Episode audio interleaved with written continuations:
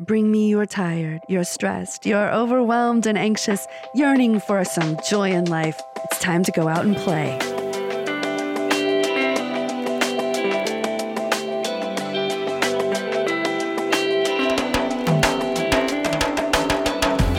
Hello, everyone. Welcome back to Playgrounding. This is Kara Stewart Fortier, and today I have some breaking news for you.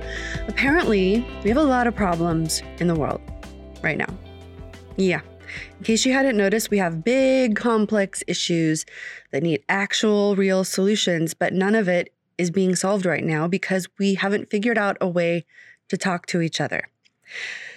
Right now, everything feels like a stalemate. Um, it's kind of the my way or the highway kind of thing for everyone on all sides. And the problem that we're all so frustrated with is that no matter how right we feel we are, no matter how much research we've done, whatever issue, whatever it is, there just seems to be no consensus. And this is in Washington, D.C., or whatever the capital of, you know, I hope your country's doing better than, than this one is.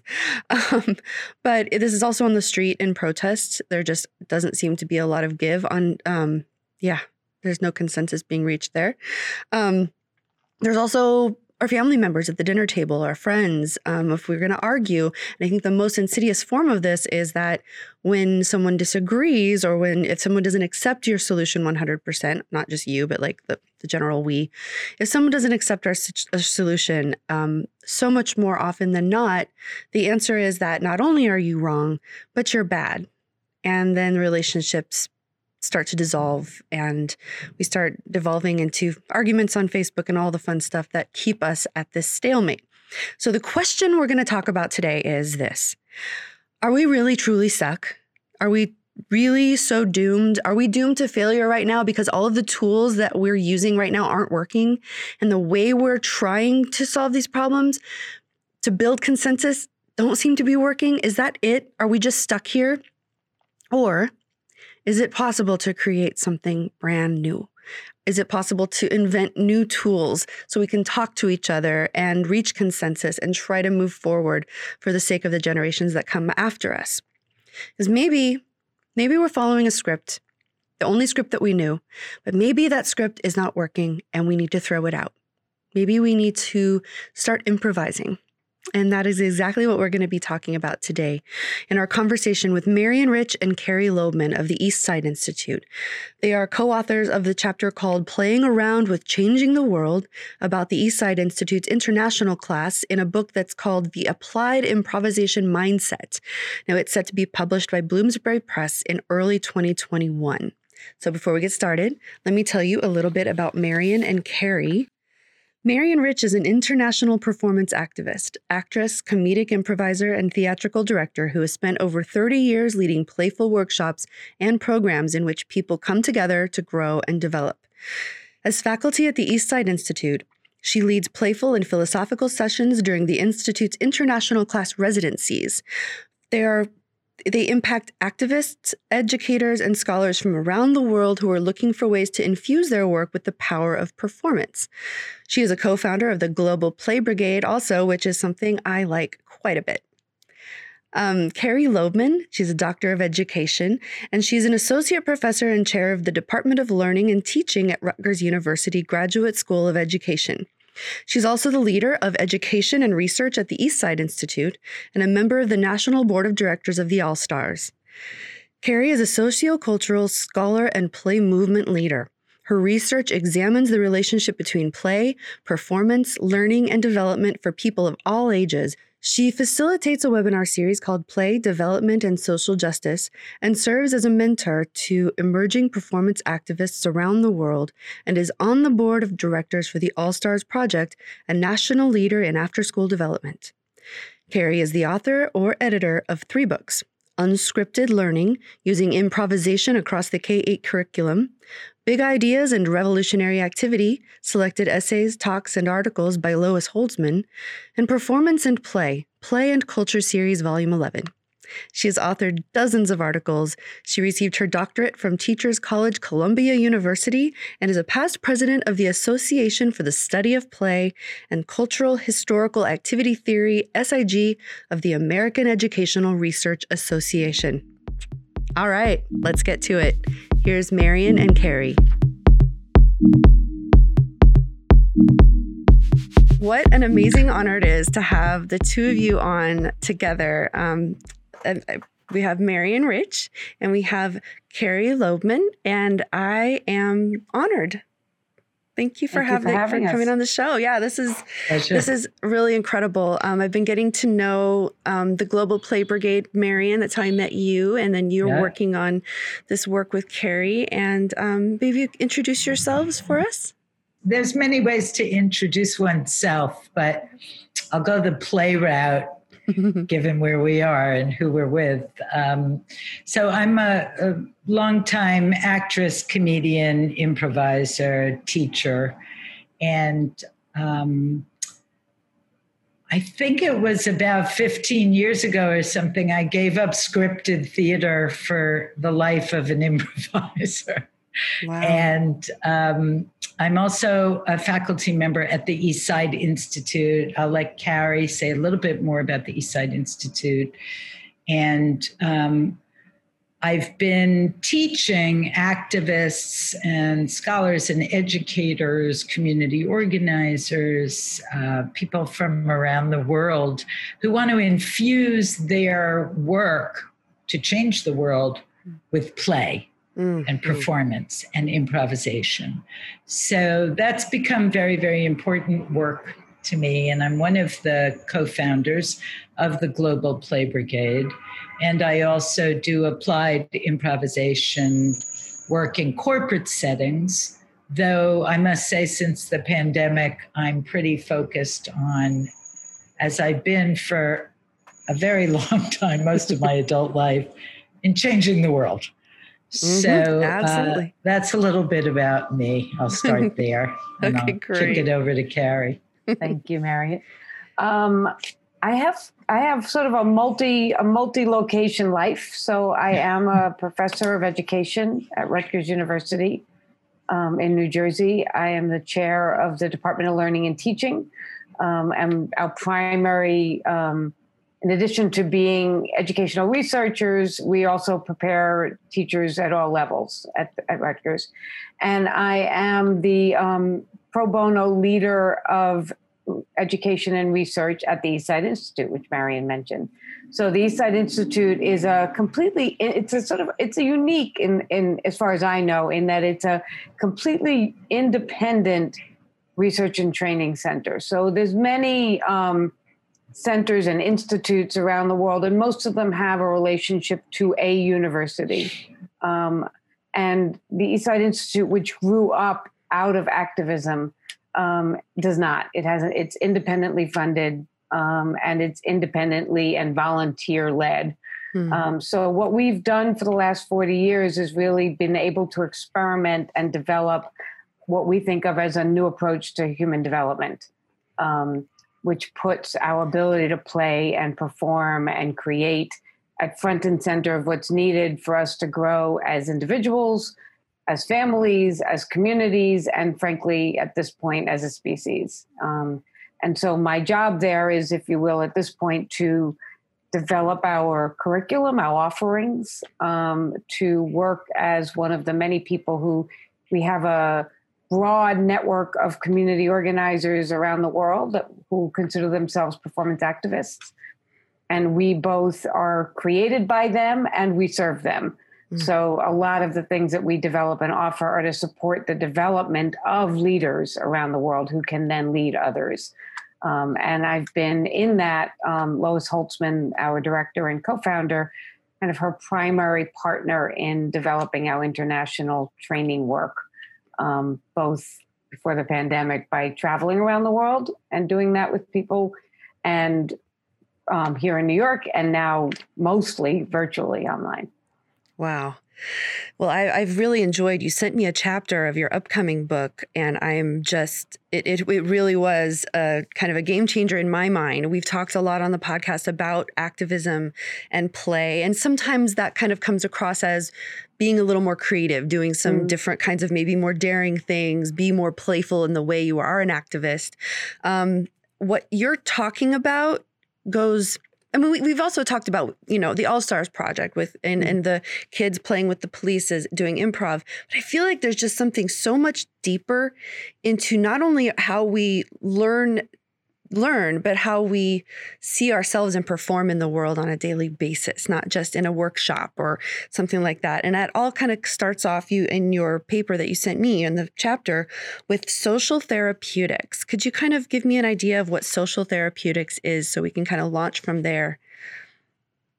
Sure. So, um, I mean, at, at, a very basic level, it's the name of the approach that we've developed at the institute. But you might say, well, an approach to what? Mm-hmm. Um, so starting, starting really at the beginning, our co-founders, um, the late Dr. Fred Newman, and who was a philosopher and a therapist and a playwright um, and an activist, and Lois Holzman, who was trained as a developmental psychologist. I think when you say um, it feels deeper. I think that's because the task they set for themselves and us was nothing short than challenging the basic assumptions of psychology. Mm-hmm. Um, and so some people might say, well, psychology, that's a subject you study in school, or it's something that certain people do. They do psychology. They, but what the, we're talking about is the psychology that has kind of dominated how certainly people in the Western world, but now I would argue people everywhere, since that's been the hegemonic approach for, for several hundred years now, mm-hmm. how we understand what a human being is. Um, so, for most of the last three or four hundred years, human beings have been defined by that we are thinkers and we are reactors right? Yep. we we are we we are primarily what makes us different than animals is we're cognitive we think. Um, and obviously thinking is one of the many things we can do often more than we should.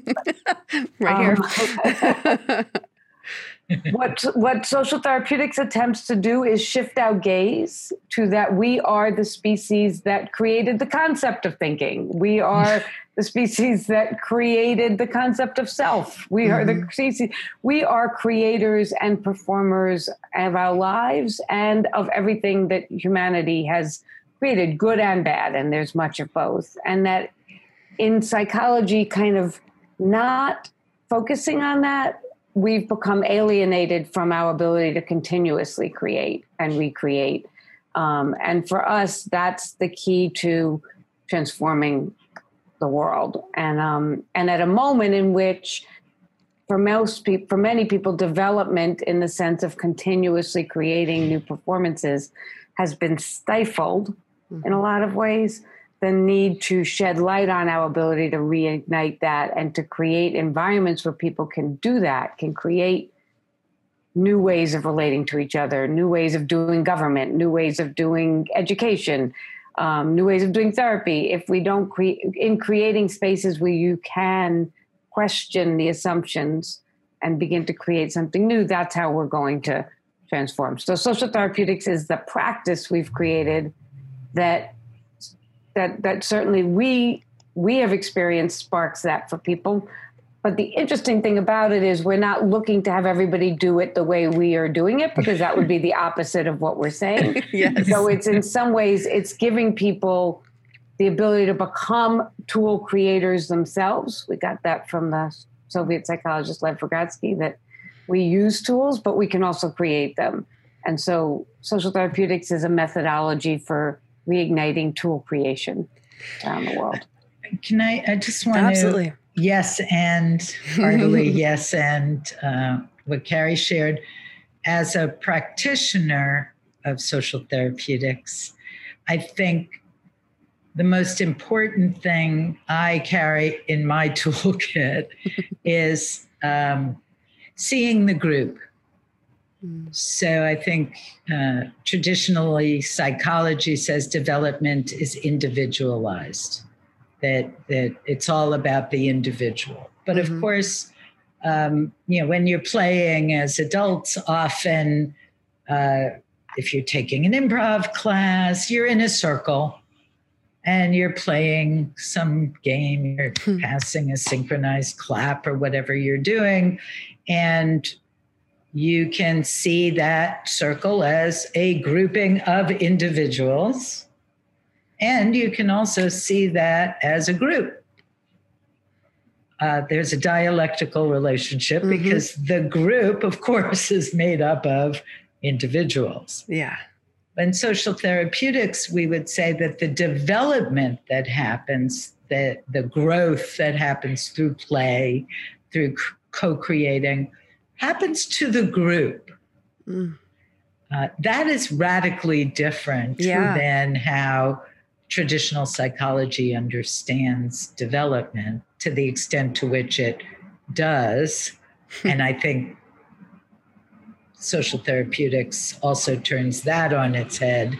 But I, I think as a practitioner, as somebody who plays with groups, uh, online, offline, that's the focus that mm. we have. We're, we're seeing where the group is at and then addressing the group.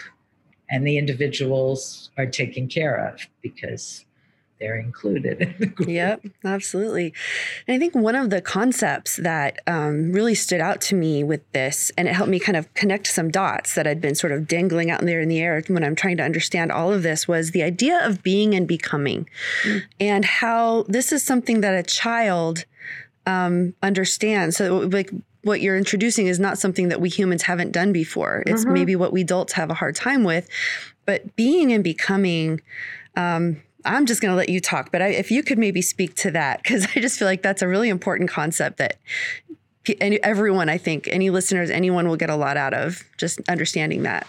Kara, before we do that, could you say what what what's it, your face lights up when you say it? What is it about that that, that strikes a chord for you? Because it might help us then speak to to that and, and advance that and build with you.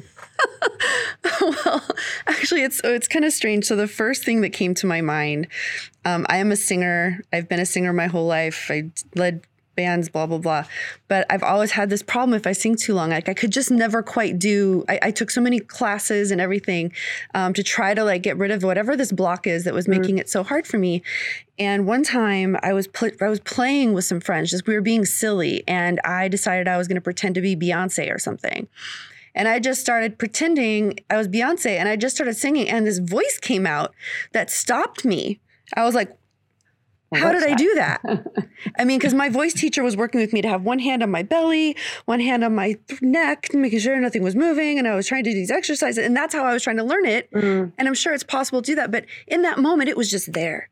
My mm-hmm. voice. And I and I've learned a lot through like acting classes and different performing stuff that we lose track of ways of breathing and ways of standing and everything that when we were kids is just natural. And so this idea of thinking of ways of being as a kid and and mm-hmm. the way that mm-hmm. we take for what we take for granted as a child and moving into our adult life where everything is suddenly scripted mm-hmm. and i know and i understand i have a good understanding now what happened with me with my voice i was trying so hard to do specific things with it that my voice was not meant to do yeah. um and now I don't do that anymore. But it took me so many years to learn that. And so when I read about this idea of being and becoming, that you're always, you always are who you are, but you're also in this, you have this capacity to be something else. Mm-hmm. Not like in a, I'm not satisfied with who I am kind of sense. Because I think when I read mm-hmm. it before, that's what I thought it was. Mm.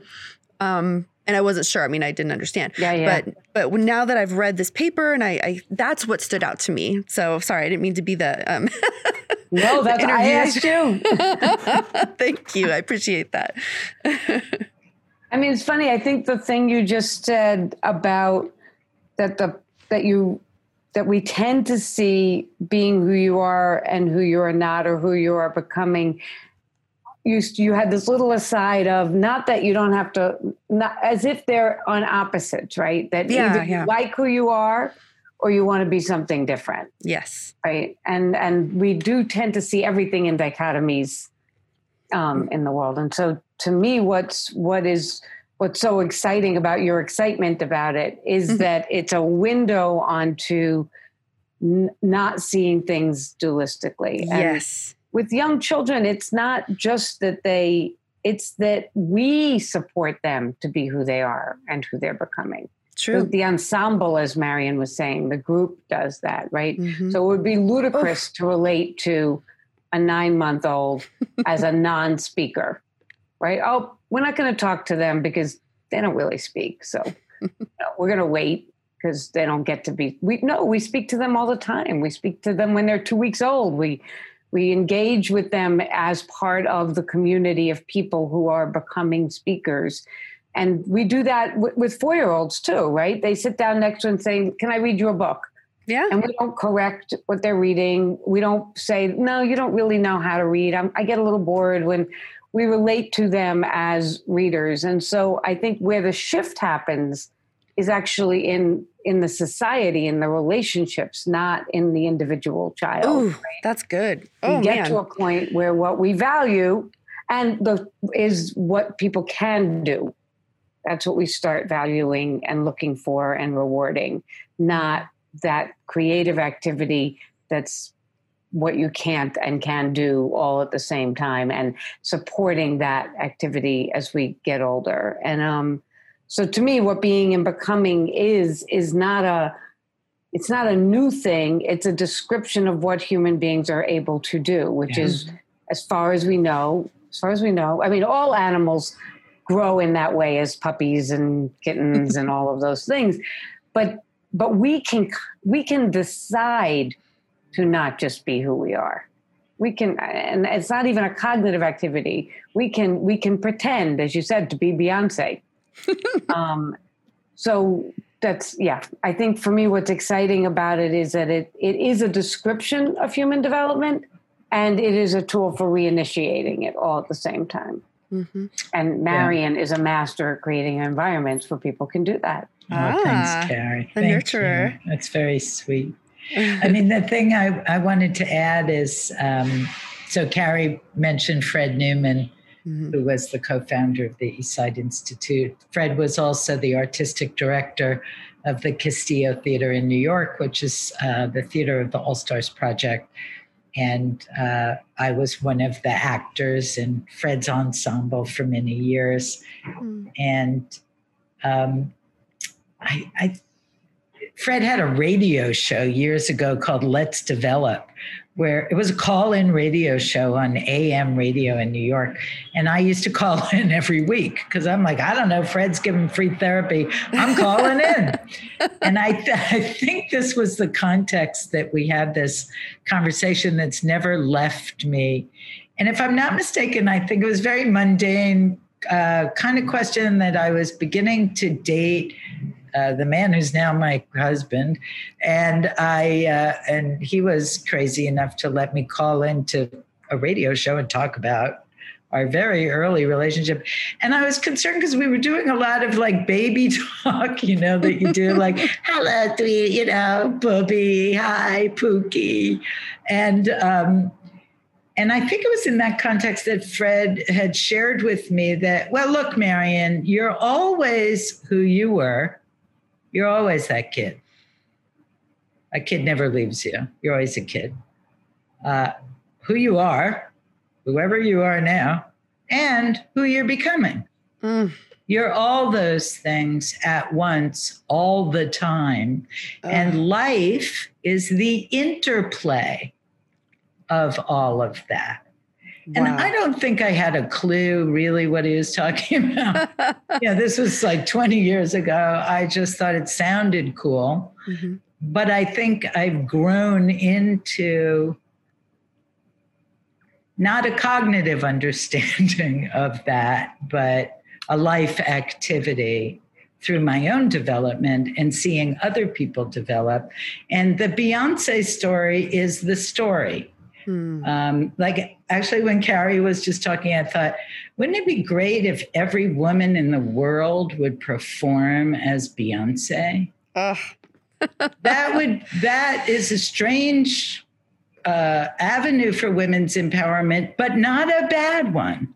No. Um, so it, it's so creative, and that's so much a part of this approach to to development is to create our lives Yeah. and in creating our new performances we become yeah. and then one day you realize oh that used to be a performance and oh that's who i am now Yeah. Well, how I, the I, hell I, did that happen? And the, and the greatest part of all of it, and I think the reason why it happened with trying to sing that song was because I sound nothing like Beyonce, and I knew yeah. that. Mm-hmm. I was mm-hmm. just trying to channel the the sass and the fun, and yeah. by doing that, I wasn't thinking about trying to sound like her because I knew I wouldn't. But right. it was, that it's so fascinating that as soon as you let yeah. go of that, and then when I tried to go back and do it again, nope, nothing. it took me years to figure that out. Just do it, be in that moment now. yeah. Love that. Oh man. One of the great tools that young children have is they imitate. Yeah.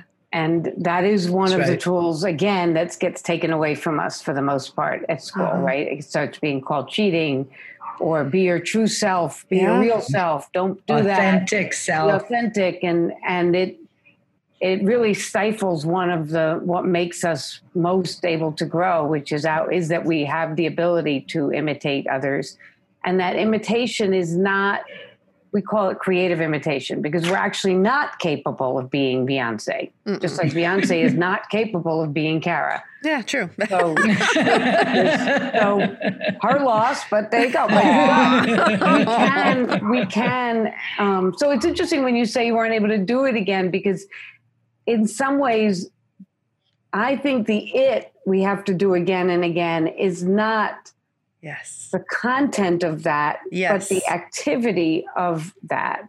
Yes, right? yes, yes. That that I do think we because there's a reason we can't do it again is because more often than not what we're now trying to do is be that. Mm-hmm. Get it right is script you know, it again. Yes. Yeah. And so I think the, the the thing that we have to get better at is over and over again we're not a process culture. Mm-hmm. And being and becoming is about the relationship between process and product. It's not one or the other. Wow. Yeah. So that's what I think you could do. You could do that every day and, and it would never look the same. No, no, it's amazing. And there are so many applications for this that you guys, um, that you, I know you, Marion, you lead workshops for this and what you do at the Eastside Institute um, and your international class and what you're describing in this book. Um, there were a few examples in the chapter, but I'm just going to let you guys sort of pull out some examples of how this works in what you do at the Eastside Institute um, and what applied improvisation means let's just start there because that's a very specific thing. All right, it's well, not I'll going take, to see the groundlings. I'll take applied improv and okay. then and then I'll kick it over to Carrie to talk about ten uh, questions the, at once. The international class, yeah. and, and then we can talk a little bit about what that looks like. So, um, the chapter that we're writing is part of a book that's being edited um, by two colleagues from the Applied Improvisation Network Caitlin McClure and Teresa um, Robbins Dudeck. And uh, they they had a volume one, which is called Applied Improvisation. I happen to have it here. Yay. Plug for the book, leading, collaborating, and creating beyond the theater. Mm-hmm. So, um, really, applied improvisation is lifting the tools from the theater, from improvisation from the theater, um, as a formally trained actor, I've I've improvised uh, plays, not comic improv. So there's also dramatic improvisation, mm-hmm. just improvising a scene. It's a way that directors work, that actors work, all the way from that to Second City, you know, comedy improv, uh, Del Close, the whole history of Viola Spolin, mm. uh, et cetera, et cetera, that very rich history. So taking all these incredible tools, lifting them out of the theater, although I go with Shakespeare that all of the world's a stage, but nevertheless, lifting them out and putting them in other settings. So, along with many other, you know, really talented people in other organizations, mm-hmm. I could name dozens of them. Um, and uh, they do that in corporate America. Other people do it in uh, medical settings. Uh, we have colleagues, Susan Massad and Mary Fridley, who've created something called the Joy of Dementia, bringing improv and play to caregivers for people with dementia. Wow. All of these are applied improv. So, so taking games and play and exercises, yes, and all that, and bringing it to communities, to activities that uh, typically are not using play. I think that what uh, we we have found ourselves doing, uh, along with many others, is applying improv to changing the world. Mm-hmm. So it's uh, big. big. it's a big project, right? It's, it's a big project. being and becoming. Being yes, and becoming, right? Absolutely. So we sponsor a conference called Performing the World. Yes. We've been doing that for 20 years. So we we the chapter we wrote is called Playing Around with Changing the World. Mm-hmm. So that's a little bit about applied improvisation. Mm-hmm. And now, if we can remember the other part of the question. yeah, I kind of babbled questions out there. Yeah. Carrie, will will will yes and and take it from here. Well, I think you know the the the East Side Institute began long before we had certainly heard of applied improv, and and maybe true um, and so, as with many of our discoveries, they had this wonderful characteristic that, again, I think has a relationship to being and becoming, and is is challenging to do within the constraints of traditional academic institutions, which is that we were we were creating things. We created an independent school for many years um, to challenge to be an alternative to how traditional schooling stops letting children be and become, if you will. Mm-hmm, yeah, yeah. We've created a therapy practice called social therapy, all these. And in doing that, we often then brought in both intellectual traditions and other communities that resonated with us right so we saw people we saw people doing improv our theater colleagues like marion were doing improv and thought oh that helps us understand some of what we've been doing in our therapy work. Mm. We've been creating improvised conversations in our mm-hmm. therapy practice. I, I, was thinking when you were describing, when you were asking, sort of, well, what what does this look like in mm-hmm. practice? Um, one way to think about it is starting about 15 to 20 years ago, we we began to realize that there were many people around the world who were challenging traditional ways of changing the world. Mm-hmm. Um, people do that through the arts. People do that through, um, you know, going back into communities and rather than trying to do a top-down approach, trying to build grassroots movements there. People do it through um, supporting educational approaches and and that, but that more and more people were looking for creative ways to do that that break from traditional ideological step by step if you do this if you do this then you can do that, change the world, right? Mm-hmm. And so we started um, meeting those people, telling them we thought they were performance activists. So, um, telling them we thought they were the new psychologists. That in that in being people who were helping communities grow, they were creating a new psychology, um, and people wanted more. They wanted to learn from us. So we created the international class. Our first class graduated in 2004. Um, and one way to think about it is it's it's a leadership training program. Okay. But another way to think about it is it's is it's reigniting people's own development so that they could develop the people that they're working with. Oh yeah. Um, yeah. And I think in theatrical terms, it's helping people see that one way to understand who they are is they are environment builders, they are stage creators.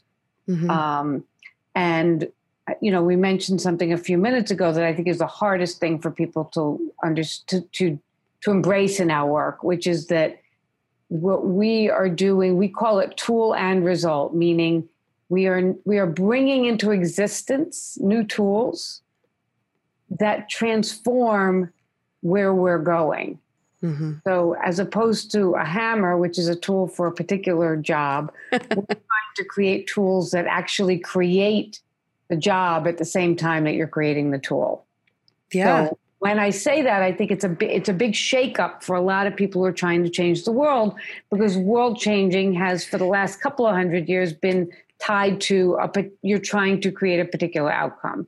Mm-hmm. You're trying to elect a particular person. You're trying to overthrow a particular government. You're trying mm-hmm. to change a particular policy. And you're focused on that goal, and your tools are all in line with that. And what we're saying is, doesn't mean you don't have goals, you don't have things you want to go to, but if you're overly focused on tools for that, you miss half of what is transformative, maybe 80% of what's transformative, which mm-hmm. is the creating of the ensemble, the creating of the activities that you're going to do, the tools that you're going to use to do them. So in the international class, we are inviting people who are already, for the most part, skilled activists um, and skilled practitioners. So, for example, um, Sanjay Kumar is a theater activist in India um, for many years ran a theater called um, still does the Pandies' Theater, which um, creates theater for and about um, the most oppressed and abused segments of Indian society, including mm-hmm. children who um, are in the sex trade and are living on platforms and and are being murdered often. And he's wow. created theater over the years that is all about activism. And I think, and you, he'd tell me if I was wrong, because Sanjay is very honest with me.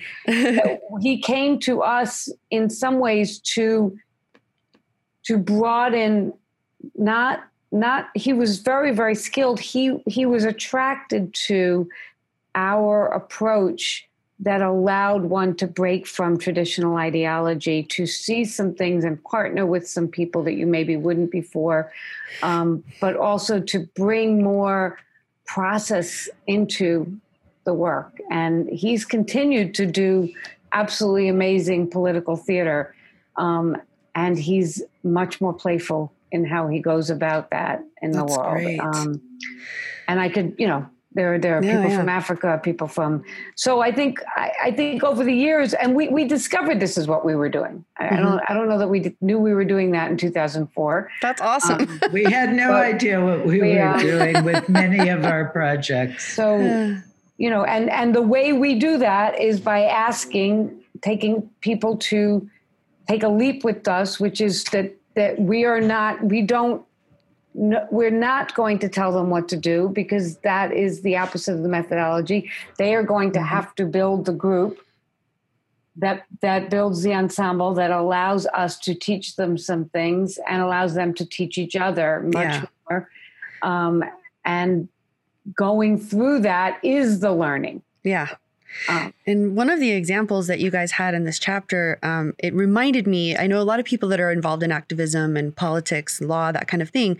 Like me, I was a debater. I was a philosophy major and all that stuff. So I was all about learning how to craft a great argument. Every paper, I had to be ready to defend it.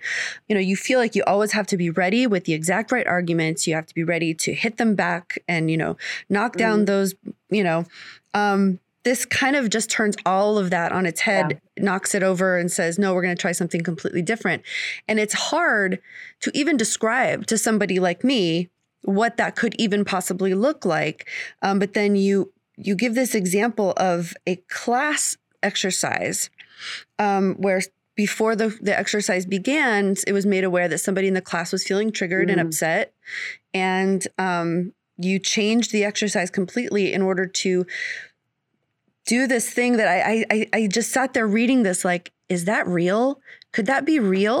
like, can you talk a little bit about that piece of the chapter? Um, yeah, I'd love to. Um, so literally, I well, Lois Holzman and I and Carrie have a very emergent way of working. So mm-hmm. I I'm the improv person and I work improvisationally. And I like to get some direction from Carrie and Lois, like what's happening with the class, what are they working on.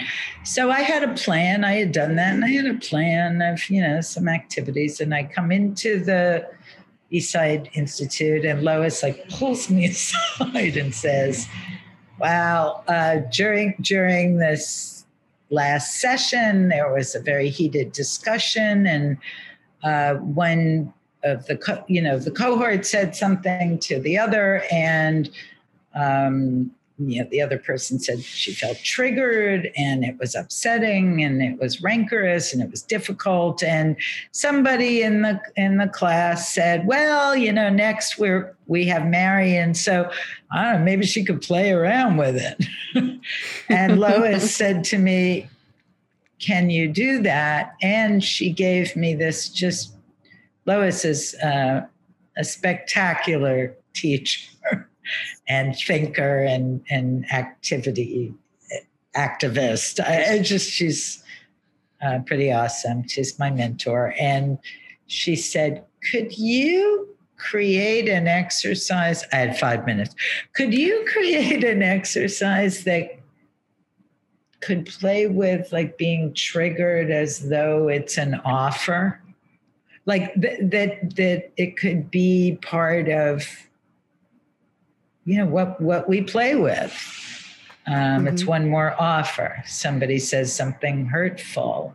Mm-hmm. And uh, it's not just hurtful; it's it's bringing up a past it's experience. Bringing up a past yeah. experience, you know, whatever that is. And, and you know, triggering isn't like language that we use a lot in the, or at all really within social therapy or social therapeutics, but it's it's become part of you know people's vocabulary emotionally yeah. and and uh, psychologically and all so so the thing i thought of right away is well because this is a basic improv activity i do when i'm teaching improv maybe i could set up some scenes to create a fight a trigger and side coach them in such a way as to see if people could do something different than that. Yeah. or that. Yeah. um, oh, oh, so for your listeners, I realize we're on video. You know, either punching or, yeah, or moving all the way back and, and shutting. I love that your your little Zoom crown of flowers. Like went, yeah. Flowers and, and, you know, people shut down yeah, when they yeah. feel triggered and mm-hmm. they they remove themselves from the relationship. Mm-hmm. And what mm-hmm. I'm always interested in is relationality. Is yes. could you do something so radical as to move closer in a moment of feeling triggered? Is that even remotely possible? And I had no idea what I was doing. and we did a couple of scenes mm-hmm. like that. Uh, at the moment at which people did start fighting, I said, freeze. I, I asked, are we at that moment? Are they, is somebody about to get triggered? Yeah, it's getting pretty tense. And then I would sort of slow, it's like putting everything into slow motion. Mm-hmm. So, okay, freeze. You're not looking at each other. Oof. Continue, but start with 10 seconds of direct eye contact before anybody speaks. You know, those kinds of side coaching. Mm-hmm. Um, also, when people weren't hearing each other so Carrie just said that you've always been a difficult sister to Kara. Kara, do you want to slow down and mm. respond, breathe, take that in, and really respond without necessarily being reactive, but can you mm-hmm. give something back? To Carrie? Could you be? And yeah, I, I, I like that you're responding like, woof. Yeah, no, and you said that there hard. was some silence. That silence was people didn't know what to do. Yeah, you know, it's, it's hard work. But imagine what our country and our world would be like if we we could do that. You know what's so interesting in listening to, in slowing down to listen to Marion's description I think I maybe saw something in the activity that I hadn't seen or I hadn't I hadn't highlighted before in my which is this is all being done in a social context with a whole other grouping of people your, your classmates in this case and Marion. So one could say, well, how much better the world would be if in the moment you and I, Kara, were alone together and I said something you, but how much even more better it would be, more better, if we then picked call said, "Hey, could you guys come over here to some random group oh. of people?" Like, we, we need a little side coaching here. Like, what should I say? Like, mm-hmm. because that in some ways takes the focus away from just changing how people react to each other to challenging the idea that what we are doing is reacting to each other. Yeah. As opposed to creating endless scenes and endless conversations mm-hmm. that are never in isolation. Even when you're alone, I mean, we've all spent a lot of time with just one or two, three, four people in the last few mm-hmm. months. Yeah. Um, I've I've realized how important it is to remember that my the person I live with and I are, are not alone. It turns out there's a whole other family on the other side of the wall, and there's two million people in the neighborhood around me. And why would I decide that we're alone because we happen to have these walls around us? So I, yeah. when Marion was talking, I was thinking the focus in that activity. I think if people really want to be revolutionary, is mm-hmm. that our fights don't happen in isolation. No, they don't just impact us and so, to what extent are we open to creating new performances that will never, in my opinion, come from inside of us? Because what's inside of us is the thing that we know to say. Mm-hmm. We need some what other input. Prepared, yeah. Sometimes the input can be Beyonce, imaginary. right? But, Absolutely. But often, Absolutely. often you literally need somebody to say, "Well, try saying it this way." Yeah. Oh, yeah. try try tweaking this word. Yeah. Um, and you know one of the brilliances of marion and i think this does come from having been trained in large part by fred newman who was a philosopher and is that is is that we're not looking to create a better scene right Mm-mm. Mm-mm. we're looking to create a different scene yeah. a scene yes. that has that where that exposes that we are creating the scene yep and there is no guarantee it will be any kinder any sweeter, any more wonderful and roses. And and in my experience actually the ones that are most impactful afterwards are the ones that don't resolve the conflict right. but give us another way to see it and to and to experience it in a more human way of understanding oh that other person is also a human being. Yeah. I mean even if you get in those scenes 30 seconds of seeing the other mm-hmm. full stop yeah. or seeing the other in a way you've never seen before. Yeah. Wow what a difference. And it has nothing to do with ideology. No That's it doesn't. so important. Yeah. And the the idea like you, you mentioned in there like play being playful in the face of an argument of the face mm-hmm. in the mm-hmm. face of anger mm-hmm. and it just when people would hear that without any of this context it sounds like you're just making light of it or being silly or like yes. being mischievous but it's so much deeper than that and i just really appreciate you guys this work that you've been doing all these years and the, the and you're writing on it and pursuing this it's just such an amazing i mean I, I wish that we could get like two people on different sides of this spectrum that are fighting right now that the same things are on the, all the news channels now you mm-hmm. know about what's happening with uh, defund the police and things like that if we could have marion on the side coaching side coaching the world marion side coach to the world just have like a debate or yeah. have like two people on opposite sides of it actually yeah. have a conversation but with marion going stop you can yeah, yeah, so that's my yeah. my hope for the world is that we will have an amazing coach like Marion. Mine well, too. Mine too. Thank you guys so oh, much oh, for this interview. Fantastic. Oh. and Kara, thank you for your enthusiasm. Yeah. You, you, you, you, yeah. You, you you should perform as people should perform as yeah. you. Yeah, it's true. That's what I was trying to say. It's true. Well, it took me so long to find me. I don't know. yeah, well, oh. that's a whole other podcast. Oh yeah. Oh yeah. That's it. Thank you so much for joining me for another week, and I hope you join again next week. Don't forget, Playgrounding is supported by listeners like you. All you have to do is subscribe wherever you listen to podcasts, and if you don't mind, leaving us a little review so that other people can find us. Thank you so much.